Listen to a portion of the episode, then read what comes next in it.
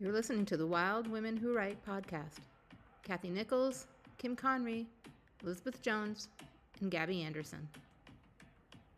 Well, I am ridiculously excited to welcome twenty twenty-three's Georgia Author of the Year for first novel, Robert Gwaltney. The Cicada Tree is a brilliant combination of coming of age, magical realism, and Southern hellfire and glory. It's not surprising that his first novel is mythical in proportion. Robert's own bio reads like a cross between a Southern superhero and one of the brightest new voices in the writing thing. Here's part of his bio. By day, Robert serves as vice president of Easterseals North Georgia, Incorporated, a nonprofit organization strengthening children and their families at the most critical times in their development. Through his nonprofit work, he is a champion for early childhood literacy. And all the hours between, he writes. Robert, thank you so much for making time for us tonight. Uh, thank you so much for having me. I'm excited to be here with you ladies. I wanted to ask you first, because we are very excited about the Georgia Author of the Year, and you probably can't really predict this, but you can say, I suppose, how it's been so far. What impact do you think winning this honor is going to have on the rest of your career, and what impact has it had on the writing you're doing now? First of all, extremely honored and was extremely surprised. I was in amazing company in, in my category. You know, but by nature, I think, well, I am, and I think a lot of other writers and artistic folks as well are insecure. So it's certainly, it certainly is validating in some ways. You know, when you have a first novel coming out into the world, you just don't know how it's going to be received. So more than anything, I'm grateful that, that there are individuals out there who enjoyed it and that think that it has merit. I'm not quite certain. I think, well, forever and always, what's amazing is that on my writing resume, I'll be able to say I was Georgia Author of the Year. Um, with that, I mean, I do feel a great sense of responsibility for putting quality work out into the world now. So I think that any long-term impact is just going to be motivating me to just continue to evolve and be the best writer I can be. Our wild woman, our fellow wild woman, Kim Conry, couldn't be here tonight. She was Georgia Author of the Year for her romance novel. It isn't totally a romance novel. It's a sci-fi romance. So we were very, very honored to have her. I do think you're right about it. It kind of increases your responsibility, it increases your confidence, but it's also a little bit of a, not a burden for yes. at all, but you do have a, a bigger responsibility to uh, make sure you're doing the best you can, which you would have done anyways. I love your protagonist, Annalise Newell. I like her because she's not perfect. I mean, she's a little girl, so of course she's not perfect, but she also has a an adult insightfulness and uh, some scary adult, not so much failings, but she can be scary. You know, she can be petty like an adult. And uh, and sometimes we don't do that with children. We don't, we give them the adult characteristics, but they're all positive. And I love that you kind of have her balanced out a little bit like that. I think she has one of the most striking voices since Scout and To Kill a Mockingbird. And I love the idea that you too were a unique child. I was reading on your website. I ha- have did not have great experience with my kindergarten teacher. My brother, mm-hmm. who is a musician and a very much a creative type, not a good experience with his kindergarten teacher. So I think where I feel like I'm in good company. You said, a kindergarten teacher once loomed over me, staring down the crooked barrel of her nose. You are a peculiar sort of boy, she said, regarding the spangled ballerina tutu I managed to pull up over my Sears and Roebuck tough-skinned jeans. She got one thing right. Indeed, I was, and still remain, a peculiar sort of boy. In the by and by, I suspect this is just why you might love my writing.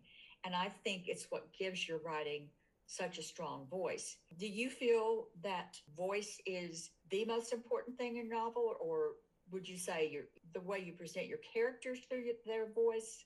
I think there are many things that, that are working in tandem that are equally important. I do think that certainly voice needs to be compelling. I'm a great admirer of literary fiction. When I set out to write The Cicada Tree, I wanted to write I love language. I wanted to explore language. Uh, but not only did I want it to be literary, which you know, is typically character driven, but I wanted something to happen. So for me, it was a balance of character and a balance of plot within the realm of the literary. That's what I was hoping to accomplish. Well, I think you did it. So that that's congratulatory. I also have to tell you, I was a high school teacher for a long time, and I taught, we had to teach, and I say we had to teach it because it was a hard sell to a lot of kids, Great Expectations. And I love the fact that you found Miss Havisham so absolutely captivating. And I spent hours trying to find ways to show the kids that that was actually a funny novel, as well as having all these cool, gothic, scary people in it. And I have to say, I, I that's one thing I particularly love about your backstory is your fascination with Miss Havisham. Is there a character in your novel, oh, for people who were not forced to read Great Expectations or did not love reading Great Expectations, Miss Havisham is a jilted bride forever in her wedding dress with this hideous decaying wedding cake, and uh, and she has this young niece, I think it is, grandniece. It's a little vague if I'm... Yeah, she, I think she, she actually adopts a young girl named Estella. Yeah, and she adopts her strictly to wreak vengeance on the male species. Uh, so she trains her to do that. I'm going to ask, and then I, I haven't thought if you we don't share the same thought, but was one of your characters maybe inspired, or did Miss Havisham contribute at all to your characters? I always think of that character, and I don't know why. I suppose that I, when I experienced that book, Great, Great Expectations, I was in the fourth grade. I remember we read the book, and then we watched a masterpiece theater version of it. So I had the opportunity to, to experience both the book and a film adaptation. It, she's so wonderfully gothic. I think she's one of the best gothic characters that's ever been written, and I was certainly fascinated by the the tragic nature, and just the fact, as you said earlier, that she conspires with young Estella to, to wreak havoc on men in the world. In a way, I suppose I thought of Miss Havisham a little when I wrote the character Cordelia Mayfield, who isn't anything at all like Miss Havisham, but the psychology of Miss Havisham, I felt a kindred attachment to when I was writing Cordelia, from a psychological perspective, I suppose. I thought that same thing, and I remembered the scene where Annalise is standing the piano piece, and that really reminded me of the whole Miss Havisham vibe, that intimidation, that practically cackling, but way, way too sophisticated for any kind of cackling going on in that family, but and the gothic elements of what happened.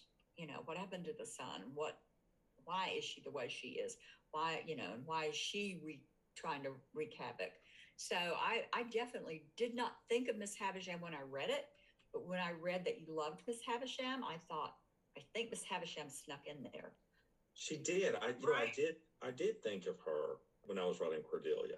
The way that the two older women weaponize the younger girl Are, is very similar. Very interesting how Marlissa is put in this strange position of, of still being a little girl, but she has this charm she exudes on uh, adult males as well, not just the kids. And yeah, so it's it does definitely have Great Expectations parallels in that respect. Absolutely.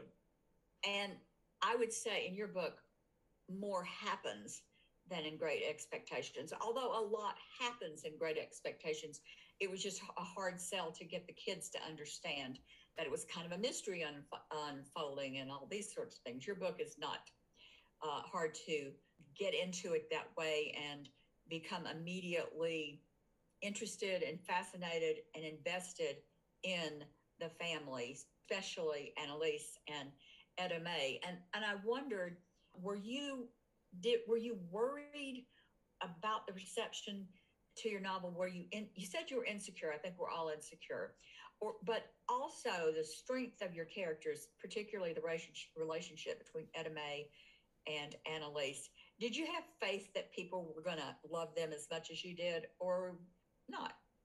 Well, I hoped. Yeah, when I set out to write this, when I was writing The Cicada Tree, you know, I just really wanted to write that book that I'd always been looking for myself. And I really didn't think commercially, which is probably not a smart thing to do. But I thought that if I write all of the things that I love, if I incorporated those things into the book, that perhaps other people would love it too. And I had a strong sense that, that it would be a book that the majority of reader would be women. And I felt like people would find the characters interesting. You know, Annalise is flawed, but she's likable. Um, you know, it's interesting, you know, some individuals like Annalise. I think most individuals did, but some people felt were a little concerned about some of her behavior, some of the undertones regarding that good kind of hurt. But, you know, she's an eleven-year-old girl who's who is a coming-of-age story. So there's a lot, lot going on. She, there's a lot of conflict within young Annalise. I think that, you know, what worried me was writing se- secondary ca- characters that that were not white, and I in the from the nineteen fifties, and I wanted to be respectful. I wanted to make certain that I steered clear of all of the things that anyone might be concerned about. I did. I became terrified weeks out from the book coming out. You know, pr- prior to The Cicada Tree coming out, you know, we had been in the midst of the pandemic. The doors were just starting to open up again. But prior to that, when when this book was out on submission, there was that whole American Dirt controversy. Um, there was that whole social unrest and a lot of negative attention being given to the South. So I was really worried about Southern fiction and my ability to be able to get this book out into the world. So I was terrified. The whole experience was very terrifying. You know, I hope, you know, that w- w- when I wrote Miss Wessie, for instance, who is young Etta Mae's grandmother, who, who, who was an older Black woman, I really wrote her with the reverence I would have given a grand my own grandmother. And that's what I hope that I accomplished. And so far, people have been very kind, and no one has said anything regarding the, the relationship between the young girls or anything regarding the relationship between Miss Wessie and the, the Newell family. And what I really like about that, and what I think you did a really good job with, is Annalise is aware of the imbalance of power between the two of them, even as a young girl. And Etta Mae's just so darn sweet. She's just she will be in a the relationship just because she loves her, and she doesn't question it, but she's not unaware of it. I almost see her as a, a main character, but we don't see things through her viewpoint. And I think that's important that we don't, because I think that's where some of that controversy and problems come, when we pretend we can see things through the eyes of an imbalanced and imperfect relationship from the person who is not in the position of power. So I think that's the secret of getting that across. Did that beautifully. Thank you. I wanted just to read a couple of your, your reviews, because I think they do a great job of explaining this genre mashup, sort of, while keeping in keeping with Southern fiction. But, but I was recently at my doctor's office, and he asked me what I did, which was amazing. Doctors usually don't do that. So I, I have a new friend in my doctor. And he, I said, I'm a writer. And he said, well, what do you write? And I said, I write I have my tagline. I write, write Southern suspense with heart and humor.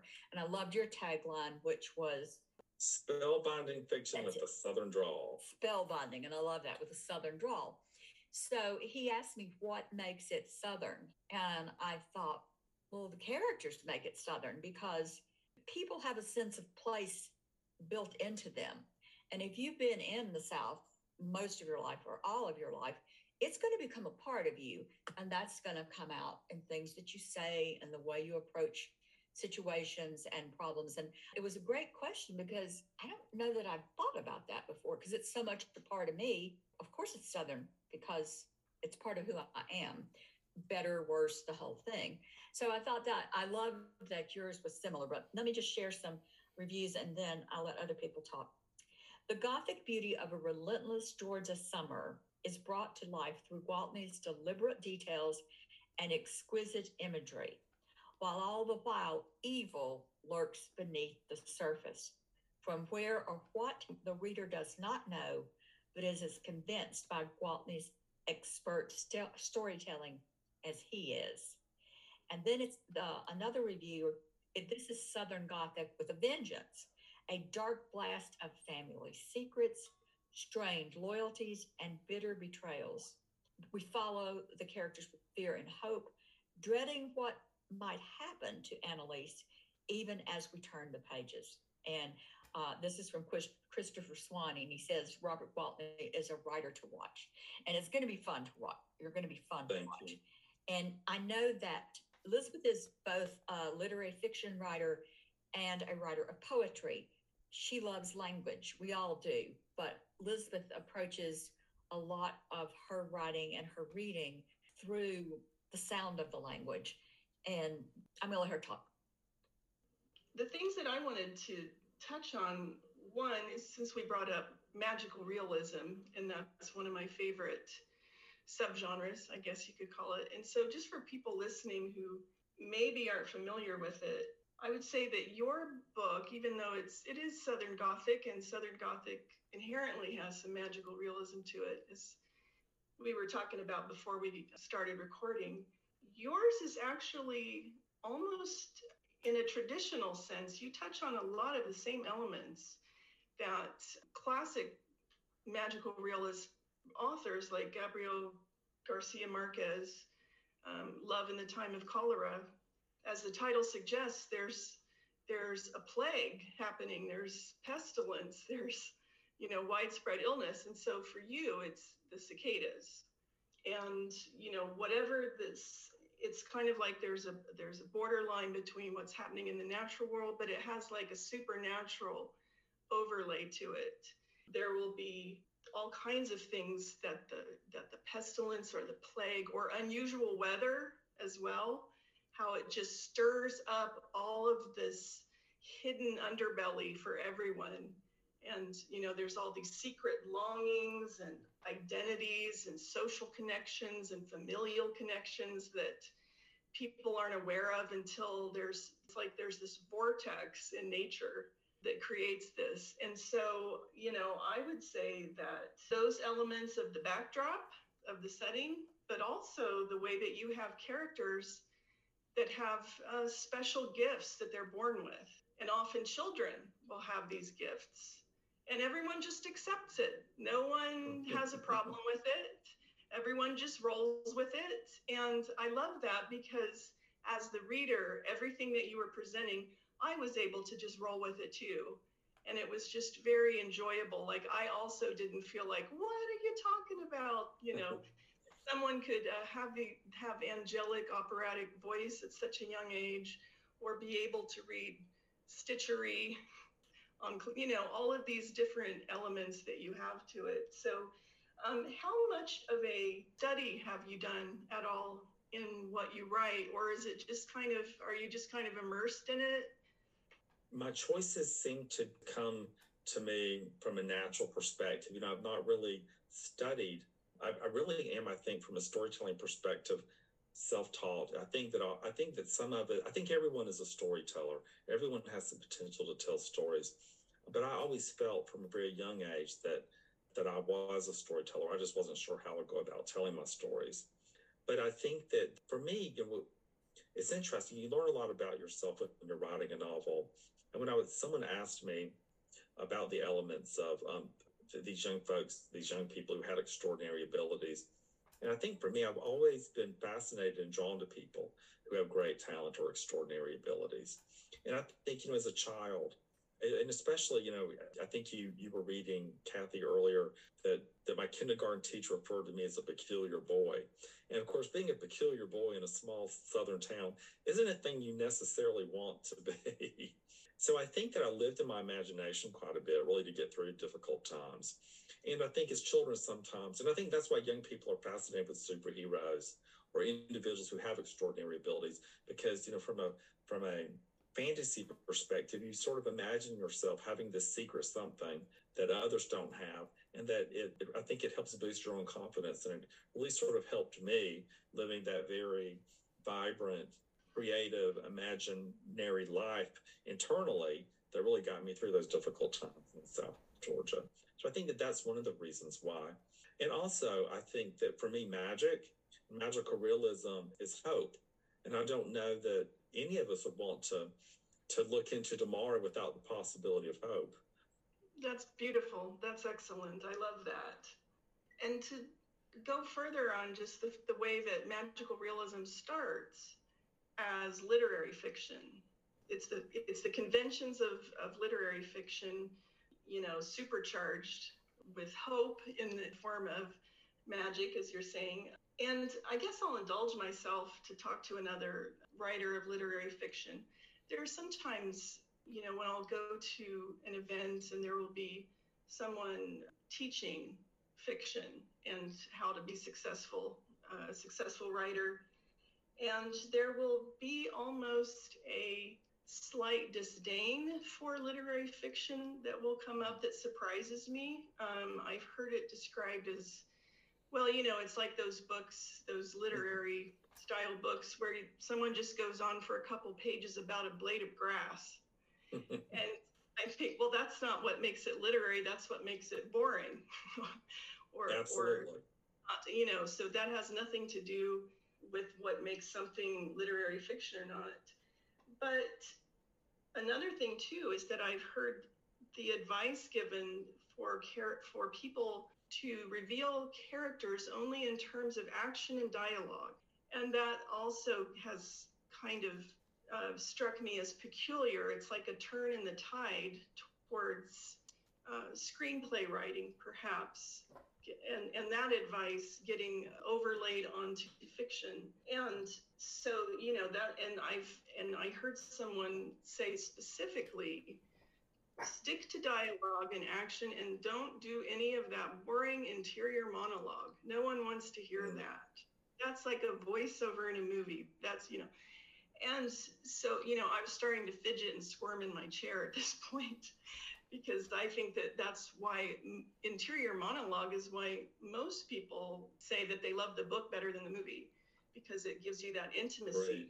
Characters that you don't get otherwise. And so sometimes when I'm working with a client and there is something specific that I'd like to teach them, the best way I know how it is to point them to a specific work. And for how to do interior monologue well, I would say read The Cicada Tree by Robert Gwaltney, because this is how you do it. And if you would like to, I'd love for you to read one of my favorite examples of this.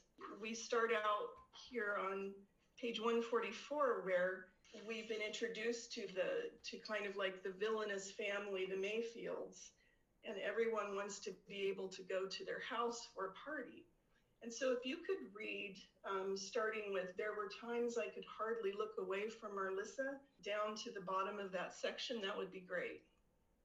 There were times I could hardly look away from Marlissa, me sitting so close behind her at school, the urge to reach out and touch her, to nudge my nose up into her hair and sniff. I was glad I was not the only one with these inclinations. What do you think it's like? What? To be Mayfield. To be that pretty. Annalise Newell, you hush your mouth. You're every bit as pretty as Marlissa Mayfield, and you certainly are kinder, sweeter. Jane, that's such a nice thing to say. I squeezed her arm and then hugged her. Aside from Etta Mae and Mama, no one ever called me pretty. Was it possible I was lovely as Marlissa Mayfield? But what did pretty matter if my inside parts did not match? I imagined my innards discolored and mushy, a half-eaten watermelon left too long in the sun. I was layers of mean thoughts and murderous prayers. Just how awful could I be? What else might I be capable of if a thing needed doing? To what lengths would I go to to get my hands on an invitation to mistletoe? Was Jane Fenton even safe? I pulled her closer and squeezed tight. Is anyone? Thank you. I just love that, because imagine not hearing what's going on her head in that scene. And, you know, otherwise we would just have this very simple back and forth dialogue, and we would be missing so much richness, so much insight into the character, just the way that that entire passage and the interior thoughts of this girl sets the stage for so much that happens in this story, because she is such a catalyst for so much of the action. So there's definitely no lack of dialogue and action, but this just sweetens it all up and makes it so rich. And so again, I feel that no matter what genre someone is writing in, that really great interior monologue can just elevate the whole thing. And so again, if you want to see how to do it well, run right out, read The Cicada Tree, and take notes. Thank you. That's a compliment, huge compliment. And I was going to add, Elizabeth, I'm very disturbed to hear that going on in workshops, because I think what makes, like you just said, I think what makes, elevates mysteries, elevates thrillers, elevates suspense, elevates great romance. I think it's the touch of the literary that is so important. And you can't do that if you're simply doing dialogue and you're simply doing action. Or I don't see how readers can fall in love with the characters if you're not going inside their heads and helping the reader understand. And what Annalise is thinking, we've all thought, you know, oh, that's so nice. She thinks I'm pretty. Am I? Could I be as good as this person, as beautiful as whatever? And she can't quite believe it. So much so that all of us have those insecurities. And that's the literary touch that elevates great writing. Right. And a lot of it at its core is allowing your characters to introspect, to have them think about their own thinking processes, to have them doubt themselves and their own perceptions, to be constantly running experiments mentally about how they perceive the world around them. And And Robert, you do that through this eleven-year-old girl who's just constantly introspective and even aware of her own frightening nature. You know, she gets thrown off by her own self all the time. It's really great. And I was going to say, Gabby, in Gabby's book, South of Happily, if we didn't ha- know what was going on inside Katie's head, she's got one of the most fascinating characters ever. And you don't probably wouldn't have even called it interior monologue, but do, it is, right? Well, this is one of the things that I wanted to talk about, because I just started reading this book, Robert, and I felt like you're writing, and, and I try to write this way as well, but you are far outpacing me here, that Katie is very, Katie's like her head is cracked open and there's this goop going on inside. And the reader is up close and personal with that. And when I started reading your book, and this sort of touches on what Elizabeth and Kathy were saying, that your your words, and I don't, please forgive me, and I have no other way to describe this, and I've been trying to think about it all day, your sentences are juicy. You know what I, I mean? Like that. And I, no, I, that's a huge compliment. I feel like I could, like, twist a sentence and all of this emotion would come dripping out of it. And I try to do that, but you're doing a beautiful job of it. And I don't know if you want to read, I just I just kind of want to read the first paragraph of your book, because you caught me. I started reading that and I stopped immediately and I was like, holy crap, this is, it's juicy, it's incredible. So do you want to read it, just the first paragraph? Because it's so beautiful. A storm was coming. Way off in the distance, its inky edges began to spoil the late morning sky. A low roll of thunder grumbled from the ground, tickling the bottom of my bare feet. That's so incredible to me. I was wondering, when you were talking about sort of living in your own imagination and what your process is, when you sit down to write something like that, I can tell you what I do is I'll just sit and be very quiet and really try to get into the character and be realistic and put on paper the very deep thoughts that I'm thinking.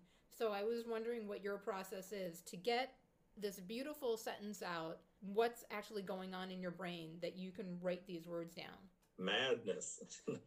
I th- I think you're, I, I'm, I'm similar in that regard. I'm, I'm an emotional writer, and I do I, I employ what I call method writing, which is which is I think like what actors do, you know, method acting. I really do try to embody and understand the characters as much as I possibly can. I'm a very slow writer. And I wish that I had the ability just to lay down the groundwork for a story. But I'm so obsessive about language that it's hard for me to turn over pages to my little critique group without it having some level of polish on it. My work is so near and dear to me that I want it to be its best when anyone sets eyes to it. So I do, I labor at the line level. I, I really do. I completely feel that. I mean, you, we're like suffering for our sentences and they have to be perfect. So I, I completely understand what you're saying, and you're doing just such an amazing job of it, because right away I was like, that's just the most incredible sentence right there. It, it just blew me away. And, and part of what makes it, I think, so powerful is we automatically understand something really essential about Annalise. She's connected. She's connected to the elements. And so for this bizarre uh, cicada invasion, or the plague of the locusts, what it reminded me of, and for that to happen, she's a kid who's going to feel it the most and be at the center of it. She said, you know, the earth is their, her base, and the, the light, the thunder and the storm.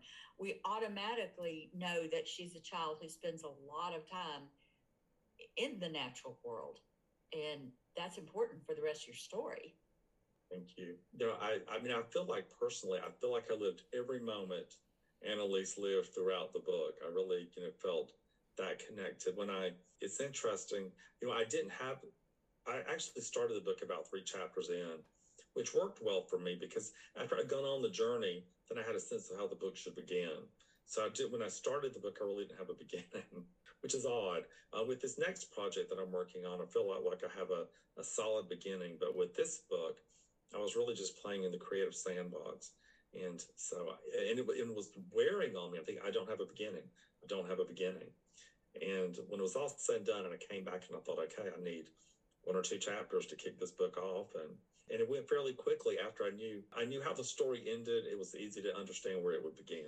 And you knew Annalise. I did. Literally inside and out. That's the perfect segue into what I was going to ask you. But before I ask you about your next project, obviously you can order your book, Amazon, and all the places that sell books. Do you have a favorite independent bookstore that you'd like to mention? Well, I will, you know, there have been so many independent bookstores that have been kind to me. I will mention Foxtail Bookshop because they were the first bookshop to accept me and to actually manage my book launch. So they were, they've been really kind and supportive of me. So I would certainly say if you're in the Atlanta area, head on out to Foxtail Bookshop or order one online from them. Yeah, they have a lot of stuff going there, real cool influence in the book world. Absolutely. Well, okay, give us just a little bit of what your next work is going to be like, about. So I'm about thirty thousand words into probably what will be maybe an eighty-five thousand or ninety thousand word novel. And it's, it's Southern fiction, elements of magical realism, a lot more elements of magical realism in, in Southern Gothic as well. It's a lot darker than, than the Cicada Tree, I feel.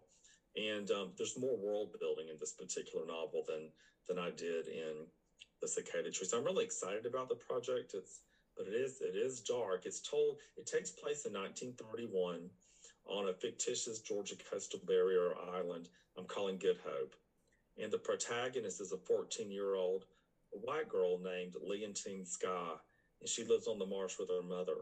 And her mother, like all the Sky women before them, tend this ancient tree named Damascus, and it's from this tree that um, across the river captures haints, ghosts that, that cross the river, and they wheedle their way into these seraphigs that grow on the tree, and they dissolve the haints. And it's from these figs that uh, the Sky women make this highly addictive drug called Redemption.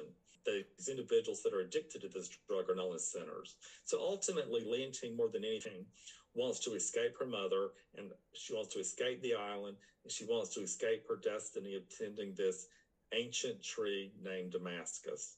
I love it. And what's funny to me is I know you're saying magical realism, and I'm thinking, okay, that makes sense. I mean, I don't know if that's a Southern thing, a writer thing, a woman thing. But it's just like, I'm not questioning any of those possibilities. They're just like you said, you just immerse yourself in that world. Well, thanks for letting us immerse ourselves in your world for a little while tonight, Robert. We totally wish the best of you. Did I, anybody want to say something except thank you, thank you, Robert?